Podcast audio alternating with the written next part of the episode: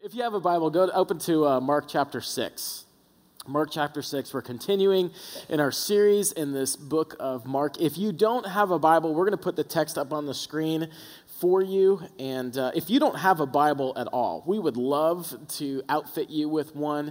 At the close of the service, you can go to the Commons, which is our bookstore right in the middle of our campus, and tell the staff in there you'd like one of the free Bibles. They'll make sure that they get you one. And then you can take that home with you and read it bring it here with you on Sundays um, when, when you are here. Last week, um, and if you missed any of these messages in this Mark series, I would encourage you to go to redemptionaz.com, which is our uh, church website, select the Gilbert congregation, and you can follow along and find any of the sermons that you might have missed. Um, last week, uh, Tim talked about eight distinctives or characteristics traits of followers of Jesus. So people who follow Jesus, they kind of have these eight things that their life looks looks like.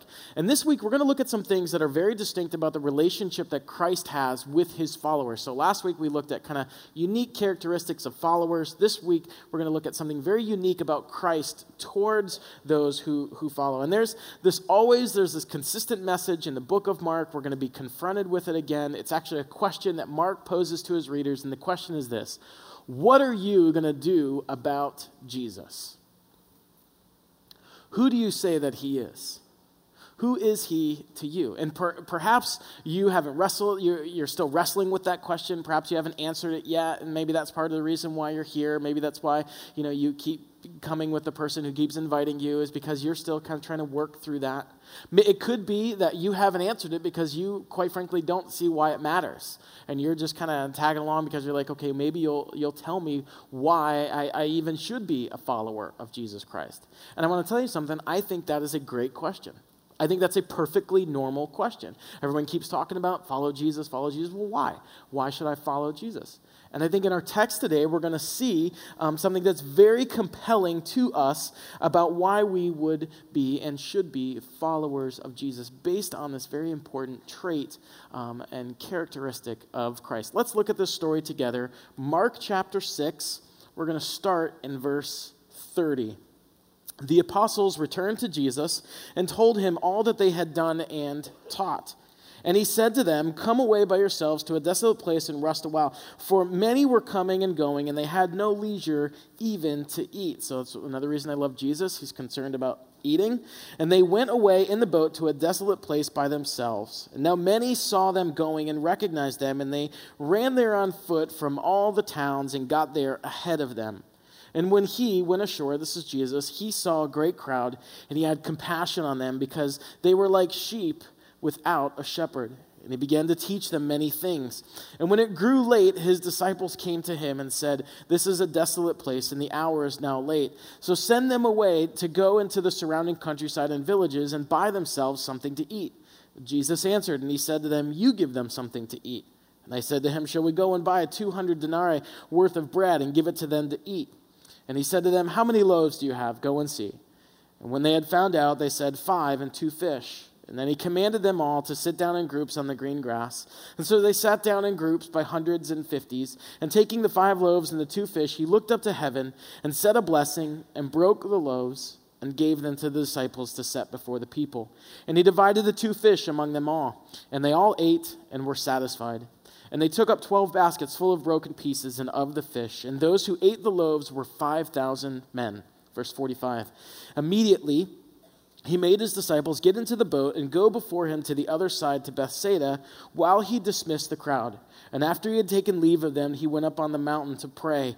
And when evening came, the boat was out on the sea, and he was alone on the land. And he saw that they were making headway painfully, for the wind was against them.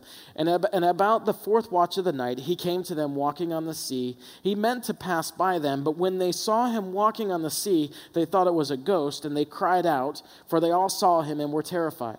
But immediately he spoke to them and said, Take heart, it is I. Do not be afraid. And he got into the boat with them, and the wind ceased, and they were utterly astounded, for they did not understand about the loaves, but their hearts were hardened. And lastly, verse 53 And when they had crossed over, they came to the land at Gennesaret and moored to the shore. When they got out of the boat, the people immediately recognized him and ran about the whole region and began to bring the sick people on their beds to wherever they heard he was. And wherever he came in, villages, cities, or countryside, they laid the sick in the marketplaces and implored him that they might touch even the fringe of his garment. And as many as touched it were made well. Let's pray and ask God to help us with this passage this morning. God, we thank you for uh, just another day, God, for us to be able to proclaim and to sing about and to celebrate how good you are, God, and how good you are to us. So, God, that we are so grateful and humbled by even another opportunity to open your word and to um, hear from you ultimately. And so, God, I just pray that in your mercy and in your grace and by the power of your Spirit, God, that you would open our eyes to see what you would have us to see, God, that you would allow us to hear what you would want us to hear from you, and God, that you would give us hearts that are soft and fertile, God, where your word can take root and bring about transformation. God, I pray that we would not just be people who hear this word, but God, that we're people who do what you tell us to do so that we might glorify you, God, that we might bring honor and fame to you, God this is always for you, Jesus. This is always and only about your name and your fame. And so, God, I pray that when we leave here today, the only person we talk about is the person of Jesus Christ. Holy Spirit, I just pray for the gift of preaching. I pray, God, that you would remove distractions in my own heart and my own mind and in this room. God, that we would have clarity uh, to be able to hear from you. In your name we pray. Amen. And so, this text that we're having this morning, I believe Jesus is, is once again giving credence for why we should trust him, why we should have confidence in, in him. And we're going to look at these two miracles the feeding of the 5,000 uh, and, and the walking on water. These are two of the most famous miracles of, of Jesus. In fact, the feeding of the 5,000 is the only miracle that's mentioned in all four gospel accounts. Um, but they're also the, quite often the target of people who are skeptics against Christianity and against Christ. But for those who are followers of Jesus, these accounts bring a rich truth about Jesus that I think has massive impact on our lives today because they tell us something very um, important and I think particular about the nature of Jesus Christ.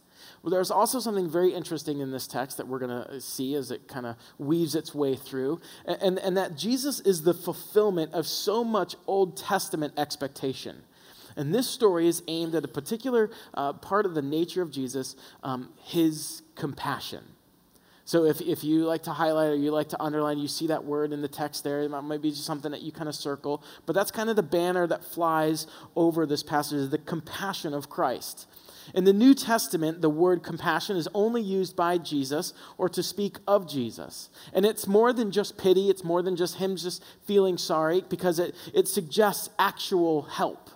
And, and the miracles dramatically set forth Jesus as this great man of compassion, of human needs, as a, as a supplier of those needs when ordinary resources are insufficient.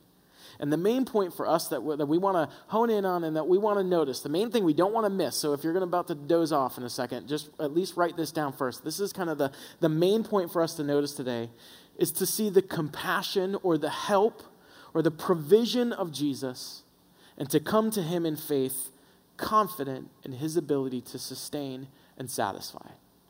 The main thing we want to draw from the text this morning is we want to see the compassion, the help, the provision of Jesus Christ. And we come to him in faith. We come to him confident in his ability to sustain and satisfy. We're going to see that we can come to Jesus in three ways this morning. In the first section, in verse 30 through 44, we see that we can come to Jesus with our need. We can come to Jesus with our need. And the next, in the next section, verse 45 through 52, we see we can come to Jesus with our fear. The moments in life when we're afraid and we're fearful, we can come to Jesus with our fear. And then lastly, we see that we can come to Jesus with our pain. So let's kind of dive into these stories here. Here's where we left off. Last week we saw that Jesus had sent out his followers for the very first time. So by the time we get to verse 30, they're all back. They're returning to Jesus. They want to report on the activity of their ministry. And the scripture tells us that they're pretty exhausted. And so in, in, Luke's gospel, he says they're going to go to Bethsaida, which is a small little kind of fishing village about eight miles away, just to get some, some R&R. But the crowds hear about it. Jesus is quite famous, and they all show up in Bethsaida before the disciples and, and, and Jesus get there. And so you can imagine the disciples, and, and I've said this before, but when we're reading these narratives, it's important not to just check your brain at the door because you maybe have heard the story a million times, but to really use your imagination, put yourself in the story. So put yourself in the shoes of the disciples who are, they're just wore out. They're flat out exhausted, uh, and they just want to get a break. They just want to get a break from people, and so they head to this village where they're supposed to be able to get a break. And lo and behold, the very people that they're trying to get away from are right there, needy uh, uh, again more. So if, if you are a parent of little children or have had little children in the past, this is all too familiar, this feeling here. So I have a, I have a theory. We have, we have uh, five, four, and two year old uh, children. And I have a theory that they have like spidey sense for when um, I want to enjoy something or relax. And there's like a little alarm that kind of goes off in them, like, and especially football season. That's when it really seems to be in high gear. But they just kind of know. They know. And so I've had to learn, like, there are certain tells, like laying down on the couch or eating potato chips. Those are things I just can't can't do. But I remember the, the first time we ever went on a, like a vacation with the kids, and I was just so excited. I was like, okay, eh, we, we've been just kind of stressed. Everything's been going nuts, so we're all going to go, and everyone's just going to chill out. It's going to be great. It's vacation. That's what we do on vacation. And uh, I was like a day into it, and I was like, why is everybody freaking out? Like, why is it worse than normal? And my wife's like, this is not a vacation. This is a trip. This is just an away game. You, you have to understand that like it's all the chaos of home without any of the assets. So she's like you're frustrated it's your fault. And but but that's the feeling here. That's the feeling here. The disciples are like oh we just want to break. We just want to get away. And yet it's it's it's more people. It's the more people. And so but but look at verse 34 look at how jesus responds to this. When he went ashore he saw the great crowd and he had compassion on them because they were like sheep without a shepherd. The compassion of Jesus is not just for the physical need of people, but also for their, their lostness. So when, when he uses that phrase, sheep without a shepherd, it's an Old Testament picture of Israel without spiritual leadership and care. And, and there's, there's different ways that we're going to see in these miracles here where these, these Old Testament expectations are fulfilled. And, and here we see that Jesus is a true and better shepherd. At the end of verse 34, he sits them all down. He begins to, to teach this compassionate shepherd. He knows that they need to be taught. He teaches them all day long. Then dinner time rolls around, and the disciples say, Hey, we got to figure out something for these people. So let's just send them away so that they can go get something to eat, right? And we like to give the disciples a hard time, but you know what? This is the same thing that we do, isn't it? When there's somebody who comes into our life and their need is just too big or too great or too complicated, we say, okay, let me see who I can line you up with. Like, who are the experts that I can send you to? Who are the purveyors of religious goods and services that I can send you along to? Be, because your need is too complicated, your need is too great, and what I have to offer is just so small and so insignificant, I could never get it done. And plus, I really don't have the time. I'm pretty tired. Um, so let me just kind of send you al- along.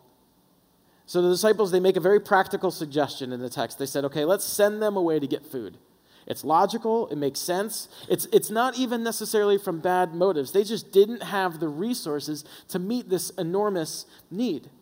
And their suggestion was practical, but it was also short sighted because they assumed that there was no other way. So when they see this scene here, they don't see 5,000 people, they see 5,000 problems for which they do not have an answer for, for which they do not have resources for. But notice how Jesus answers an instruction. The first part of, of verse 37, he says, You give them something to eat. And, and, and, and, and so the text tells us here that there's 5,000 men. Now, that number doesn't include women and children. So, the conservative estimate on the total number of people that are out in the wilderness here, out in this desolate place, are about 15,000 people. So, there's 12 men instructed by Jesus to give 15,000 people something to eat. So, what would you do? So, so they start to kind of crunch the numbers. One of the Gospels says that Philip is kind of like the accountant. He, he just starts to think in fully in logical terms. And in verse 37b, he says, okay, well, it's going to be about 200 denarii, which is about eight months' salary for us to just to buy bread for them. But Jesus isn't thinking about having someone else cater a massive dinner. Instead, he has them kind of go out and see what they have on hand And so they track down what one of the gospel writers tells us is a, a boy's lunch. And they, get fi- and they get these five loaves of bread. And before you think like, a, you know, it's not like a loaf of Wonder Bread, it's, it's like these hard barley biscuits about the size of a Twinkie. And so they bring five of those back. And, and barley was uh, like a poor man's bread. So they got these little kind of biscuits, and then they bring two what are essentially sardines. So it's barely enough food for one person. It's a little boy's sack lunch, and they, and they, and they bring that. Right? So imagine how ridiculous this must feel to them. But that's exactly where God wants us. God wants us to be in situations of service to others where our lack is painfully obvious and His fullness is overtly glorious. All He wants from us is what we have right now. And when we hold on to what we have because of greed or because of selfishness or because of insecurity, because we think it's too small or too insignificant or too broken, then we're limited in what we can do. But when we transfer whatever it is that we have into the mighty hands of Jesus, what he can do is limitless. I was reading this story and I was, I, was, I was thinking about this this weekend. I thought, this is exactly what grace is, right? The superabundance of God Himself in our lives. We bring Him something laughable, even offensive. But yet he's able to use it and to take it and to bring to us fulfillment in him, satisfaction in him. And sometimes he even does something really crazy and that he uses whatever we bring to him to bring fulfillment and satisfaction and hope, maybe even salvation to someone else. So he gets everybody together and, they, and they, he groups them up. And again, this scene is significant, harkening back to what we see in the Old Testament. So they would have made the connection to Psalm 23, Psalm 23, famous psalm, where the, the shepherd makes his sheep to lie down in the green pastures. So again, we see he's the true and better shepherd. And then the grouping of people is also significant too in the, in the 50s and the 100s, because that's what Moses did with the people of Israel in the wilderness after their, their exodus. So we see him as the true and better shepherd. We see him as a true and better Moses. And then he takes the bread and he takes the fish, verse 41 and 42, and he continues to, to break the bread and he continues to give and give and give and give and give. And in his creative power, all of them ate and all of them were satisfied, and they even have leftovers. They even take up an abundance. And, and you got to understand, and maybe because we're so familiar with the story, it doesn't really shock us, but in this day and age, nobody ate like that. This type of feasting would have been truly radical. I mean, usually we're not worried about having enough food. We're more worried about, like, oh, I ate too much. But, but here, Jesus fully satisfies starving people. And, and it's another Old Testament promise that's being fulfilled in him that, that a Messiah would come and dine with his people, this, this picture of intimate and covenant fellowship. And so here he is again. And, and, and, and it also kind of connects to a story in, in 2 Kings chapter 4 where Elijah the prophet takes these, these barley loaves again and multiplies them and, and feeds people there. So we're seeing Jesus is a, a true and better shepherd. He's a, a true and better Moses. He's a true and better prophet. And the whole reason that Mark is using this Old Testament imagery and this language is because he's trying to show that Jesus is the Savior that they've been waiting for, that he is the long expected one, and that he is filled with compassion, and that you can come to him with your need, and that he will satisfy. And so the question for us, we have to stop right here in the middle of the story because the question for us is this where uh, do we go in times of need? What are we relying on to satisfy that need? Our own resources, our own creativity, our own ingenuity, our own willpower? And I think what we learn from this text that while those things are all good, they're all not enough. Human resources inevitably wear out. Creativity and ingenuity always has some kind of flaw that's attached to it. And, and as far as your willpower goes, that, how many stories do we have of, of willpower that just gets shipwrecked because of our desires that are too strong? When we rely on ourselves and we ignore and dismiss the compassion of a heavenly Father, we engage of a sort of a practical and functional atheism, which means that we don't believe that God is who he says he is. In this story, it's not about the food, it's about the faith in this story, it's not about the food, it's about the faith. I, I find it so interesting how the disciples talk to Jesus. They, they, they, say to him, God, I'm not sure you're paying attention to what's going on with the time of day, but it's getting late. Nobody's eaten, right? This is God, by the way, who transcends time and space. And they're trying to say, hey, you probably haven't checked your watch in a while, but it's getting late. Do you know how many people we have here? Do you know how little food we have? Do, do you know that we have a problem? Are you oblivious to the problem, God? before we, you know, give the disciples too much flack, do we not do the same thing? When we're, when we're faced with a need, we act like God has no idea what's going on. And we also act like God can do nothing about it.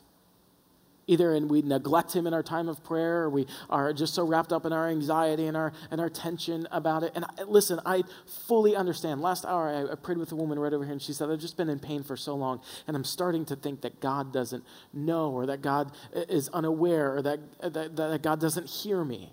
So I get it, I understand. But what we have to remember is the compassion of God. That in your story, with your need, it's not about the food, it's not about the need, it's about your faith, it's about the confidence of God being grown in you. The scripture says in 2 Corinthians chapter 5 verse 7 that we're to walk by faith not by sight. Even if you're not a church person, you may have kind of heard that phrase out there somewhere, don't walk by uh, sight, walk walk by faith. But what that means is that we adjust our expectations to include what only God can do, and we reject every thought that leaves God out of the equation. We are not here as followers of Jesus, we're, we're not commissioned to just do the doable. We're here to be living proof of what only God can do. And so walking by faith means that we no longer live like orphans or fugitives or atheists, right? Because we are, those of us who are followers of Christ, we are sons and daughters of the Most High King. And we know that He cares about our hunger, He cares about our need, He cares about our mess, He cares about the hunger and the mess of the world, and He wants to pour His fullness, the overabundance of who He is, into us so that we're amazed at how we're able to serve others because somehow, radically, miraculously, God has entered in. That is to be the story that we tell as people of God. Aren't you sick of the small story of you? Here's what I mean. Aren't you sick of just living a life where you're only just trying to consume and only trying to see how much you can get and just kind of hoard how much you can get and make it all about you and, and, and your effort and your whole life is a life that has this orbit around you? Has that not wore you out yet? Because it will if it hasn't. Don't, wouldn't you want to live in the bigger story of a compassionate Savior who's able to do more than we can dream or imagine? The scripture tells us that. Who loved extravagantly, who graciously served with reckless abandon, who humbly laid down his life for the sake of others, who took the small and the insignificant and he multiplied fulfillment and satisfaction and hope to those who had no means. Would you not rather live in that story? The point of our lives is the glory and the honor of God, seen and made known in the all sufficiency of Jesus and the fulfillment and the satisfaction and the joy that He brings to real people living in the real world. The, the world is hungry, the world is starving, literally and spiritually. And only Jesus has the fullness that they are dying for. And, and they don't see His fullness, but He sees their need. And He's ordained He's chosen, the scripture says, before the foundation of the world, to work through us, to care for them through us with our little loaves and our little fishes. We give our lives away for His glory, for their, for their good. And so here's the question why not start right where you are? That's what Jesus is trying to teach the disciples. That's what Jesus is trying to teach us. Start with what you have. Start right now. Start with where you are. You do not need the church. You don't need us to come up with some kind of program, some kind of avenue, some kind of vehicle so that you can do this. Just right where you are, wherever God has put you. You just need to be open to Jesus. Do we really believe that Jesus is the fullness and the satisfaction and the hope for our generation? Do we really believe that people apart from Christ, when they die, spend eternity in a place called hell? Do we really believe that Jesus and, and through Jesus alone brings salvation and hope to a generation of lost and wandering sheep? So, what do you do? You can start by just simplifying your life. I get it. Oh, yeah, I'd love to do that. You have no idea, how busy and crazy and all the obligations I have. Yes, yes, I do. But simplify your life. And here's what I mean by simplifying your life at least be intentional about it. At least be intentional about, about, your life. If you've got commitments that keep you from people that are far from Christ, rearrange your schedule, rearrange your life, rearrange those commitments. Ask God, ask God, would you, would you bring people who are far from Christ? Would you bring them into my life? Would you bring them into my neighborhood? Would you bring them uh, into my workplace? Would you bring them into my class? Would you bring them into my small group?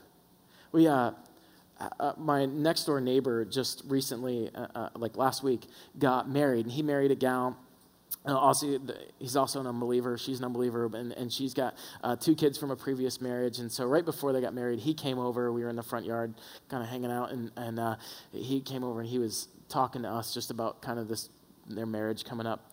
And my wife and I had been talking about, like, hey, do we want to move? Is it time to move? I, I think our kids are almost done destroying the house that we live in now, so maybe it's time to try to find another house. And so we've just been kind of looking and talking and, and kind of see what that was. And, you know, you do all that research and all that stuff. And so that's kind of been on our mind, a little back burner stuff, talking about moving. And he comes over and he's like, hey, I'm getting ready to get married. And, you know, I'm kind of nervous because I've never been a dad before, and now I'm going to be like an instant dad. And so I'd love to, you know, just have you guys kind of walk alongside us and kind of be with us and, and, you know, talk to us about how we raise kids. He's like, I know you guys discipline kids. Our house are really close together. He's like, I hear you, so I know you guys discipline uh, your kids. And, uh, you know, and so we said, oh, that would be great. And we were, we were pretty stoked because we've just been praying that God would give us platform and opportunity. And then he, he said, uh, he's like, man, I hope you guys aren't planning to move soon. I said, well, we aren't now, thank you. But, uh,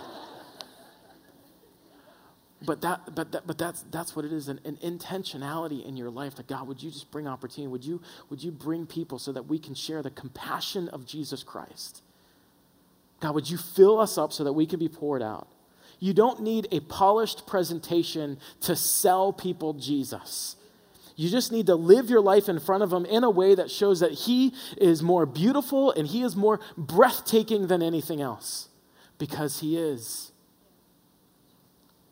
we need to stop thinking that following Jesus is going to make our life easier. It makes our life better. I think people who follow Jesus have a, have a way better life than people who don't. But it's not easier, it's more difficult, but it's infinitely more glorious. The, the greatest life is the one that lives out of the fullness of Jesus for the benefit of others and for the glory of God, for the benefit of others, especially those that no one else cares about. In, in this miracle here, Jesus is teaching his followers that when we serve him and when we give and when we give and when we give and when we give, and we feel like we can't give anymore, that he will supply our needs. If you pour your life out to give bread to the world, Jesus will be your all satisfying bread. It, it, the more you satisfy others, the more He will be your satisfaction. The more you give your life to others, the more Jesus will be life to you. And what this miracle shows, and the miracle that follows it shows, is that there's no ministry for the name or, or no, uh, Jesus, or no ministry for the renown of Jesus. There's no storm in his service where every need will not be supplied, chiefly the need for Jesus. And, and one of the things that's always consistent in our church, and not just our church, every church, that there's people in our body, people in our family that are experiencing burden and difficulty and hardship and, and loss. There's a quote by C.S. Lewis, and he says that faith, or when I say faith, I mean a confidence in God, faith must be tested because it can only become your intimate possession. And I love that phrase. Faith can only become your intimate possession through conflict. There's a scripture that speaks to that in 1 Peter. Peter writes to this church that was suffering at the time. And he says this in chapter 1, verse 6 and 7. He says, In all this you greatly rejoice though now for a little while you may have had to suffer grief and all kinds of trials. These have come so that the proven genuineness of your faith, of greater worth than gold, which perishes, even though refined by fire, may result in praise, glory, and honor when Jesus Christ is revealed. There, there's a, a, couple in our church, Gary and uh, Carly. Gary and Carly have uh, three kids. They have their fourth on May 9th of this year. So just recently, they had another baby. Um, two days after the baby was born, she was informed that she has stage four cancer. During her pregnancy, she had pneumonia symptoms, but what she actually was feeling were the effects of the cancer that she had during her pregnancy. So you can just imagine three kids, new baby on the, here, stage four cancer. So you can imagine the, the prayer, the questions, the struggle, the tension, the trial. um, they have a, like a CaringBridge kind of website thing where they have updates on it, but they also write on Facebook about some of the things that they're going through. And so this weekend there was a thing that came up on my Facebook feed from Gary, kind of talking about some of the stuff that's going on right now. And so um, she's about to start her chemo treatment, and um, I actually have been leaving this part out all day, but it's pretty cool. So she's about 15 minutes to start her chemo treatment and they get interrupted in the middle of their treatment. They said, hey, there's another drug that you can take. There's a medication that is available. Um, it, as chemo, you know, how it works is kind of like scorched earth policy on your cells. It just kind of attacks the good and attacks the bad. And she said, there's a, there's a new medication um, that's effective on the bad, won't attack the good. You'll still have the same kind of side effects, but at least it's only attacking the bad cells. And so they get this 15 minutes before she's supposed to have her chemo IV. So but this medication is available to them, so they're of course very excited about that. There's a little bit of a hitch with the medication. The price tag on this medication is $14,000 a month. So Gary shares he starts to write about that. And then the financial department at the hospital and the medical supplier rep and the insurance all kind of get together and they take that price of $14,000 a month for this medication down to $35 a month. And then, hold your applause. and then the drug company gets involved and it takes it down to $10 a month. So you can imagine just the elation. You can imagine just kind of how incredible that is for them. So Gary writes about that. He says, Carly and I are so amazed at how faithful God is in spite of our little faith. And he quotes Lamentations chapter 3, verse 22 and 23. He says, Because of the Lord's great love, we are not consumed, for his compassions never fail. They are new every morning. Faithfulness. And he writes, At the hospital when this all began, I prayed with Carly that God would go on display in this. And honestly, it was a helpless cry. We will never know all the ways God is using this, but there is no doubt that He is showing Carly and I every day that He is in this and that He has not forgotten us. Whether it is in the unbelievable outpouring of love and support from friends, family, strangers, or, or showing us with situations like this with the medication. And then I love how he ends this. He says, God is so gracious and worthy of praise, regardless if things go our way or not. It's not about the food, it's about the faith. It's not about the medication, it's about the faithfulness of God. In this story in Mark chapter 6, and our story is here, it takes a supernatural miracle of God. It requires the kindness and the compassion of Jesus to satisfy the needs of those on the mountainside, and it takes the very same thing to satisfy the needs of those in this room this morning. And so it begs of us the question who are you putting your trust in? Where or to whom are you taking your needs? Because what this proves to us is that you can come to Jesus with your need because he is a compassionate shepherd who's able to do far more than we can hope, dream, dare, imagine. We see first that we can come to him with our need, we see in the second account that we can come to him in our fear so quickly. In, in verse 45, Jesus has just had this incredible display of his power. He sends his disciples away. And Luke tells us why. It, it's because the, there's this real rally around Jesus that the people are very excited about him, but they want to turn him into a political king so that he could overthrow the Roman government. And they want to have this whole kind of coronation ceremony with him. And so uh, before the disciples get caught up in that, Jesus sends them away. So they go off in the boat. Jesus dismisses the crowd, and he goes up on the mountain to pray. We see him do that quite often. And at some point in the evening, in the middle of the night, he looks out on the water. He sees his disciples struggling in the storm against the wind and the waves. And then he comes down to them sometime between 3 a.m. and 6 a.m. And, and in verse 48, there's this, there's this interesting phrase. It says that he meant to pass them by. And, and the phrase should be taken in the sense that he wanted to pass before or pass in view of rather than just go, by, go beyond. It's not like he saw his disciples struggling. He said, I'll just try to sneak by them, right? It wasn't that, right? So it, it's, it's pass in view of. And, the theological term is a, is a, a Christophany, that it's a visible manifestation of Christ. And Jesus is once again revealing himself to the disciples. And, and again, you got to kind of tie back to the Old Testament. So there's a place in the book of Exodus where Moses says to God, I want to see your glory. And God says, Well, you can't see my glory or else you'll die. But uh, here's what I'm going to do I'm going to hide you in the cleft of this rock and I'll pass before you. I'll, I'll, I'll pass by you so that you'll get a glimpse of my glory. So, what God was going to do to comfort his followers is he was going to go down to them and, and walk by them. But in verse 49, they, they cry out. Let's read that in verse 49. They saw him walking on the sea. They thought it was a ghost, and they cried out.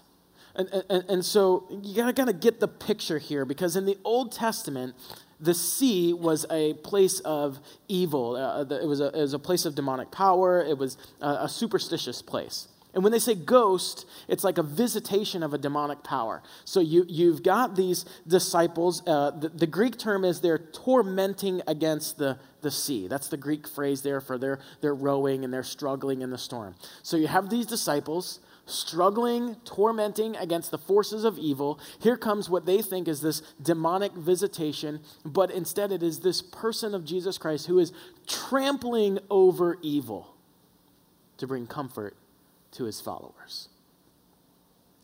And there are these calming words in the power of Christ. Do not be afraid. It's the most, it's the command most uttered from heaven in the scriptures. Do not be afraid. Verse 51 tells us that they're, they're, they're still shocked, they're, they're terrified because their hearts were hardened. They were unable to see the true nature of Christ. They've, they've yet to understand the full nature of Christ. They're experiencing the power of Jesus, but they have yet to see him for who he truly is in faith. And what we've learned in this book already is that nearness to Christ is no guarantee of real faith. Mark is saying it should be. They should understand that Jesus is Lord. They should understand that He's Lord of all, but they don't get it. And if the disciples are in danger of missing it, then I think we might be too. I, was raised in an incredible home. I have two parents who love Jesus. We were raised in the South, so every time church was open, we were there, right? But even despite that, even despite that environment, even despite great parents, always uh, Christ always being prominent in our house, I still missed it. I didn't come to faith till way after I left home, way after after college. I, I, was, I was near the things of God, familiar with God, but not a follower of God. And we've said that here before. Just because you are familiar with Jesus doesn't mean that you're a true follower of Jesus. Our, our eyes have to be open, our hearts have to be softened to see the true nature and identity of Christ and respond to Him in faith. We see here in the story that we can come to Christ with our fear. You can come to Christ with your fear this morning. And so, again, all of these things beg the question of us where do you go with your fear? Where do you go for rescue and for comfort? The text shows us that looking to Jesus, hearing from Jesus, it drives out our fear. Jesus answers our greatest fear with the greatness of his presence. The Creator God is able to comfort His new creation and He has compassion for them. And there, so we see that we can come to Jesus with our need, we can come to Him with our fear. And then the, in the remainder of the story, we see that we can come to Him with our pain. The last three verses, they kind of serve as a summary of the ministry of Jesus. Once again, surrounded by crowds, once again, crowds press in, and once again, Jesus heals and delivers. And because of the sovereign lordship of Christ, you can come to him in faith with your pain. You can come to him with your need. You can come to him with your fear. You can come to him with your pain. One of the things that we learn from this passage as we close is that there are um, there's an appropriate reaction to the compassionate of Christ. In fact, the compassion of Christ, I think, demands a reaction of it.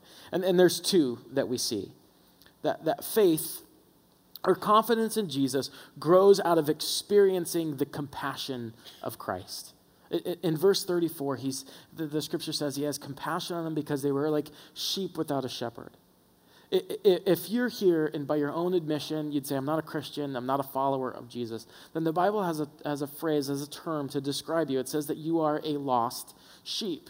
The thing about sheep, if you do any kind of research or study on them, sheep are very interesting animals because uh, it's almost like they were created with a shepherd in mind. Like they have to have a shepherd to live. They, they can't defend themselves, really. They, don't, really, they don't even really know where to go and get, get food, or, or they just kind of wander around. In fact, there are some sheep, they get so dirty, they get so dirty that they'll just fall over and die because they can't take care of themselves, right?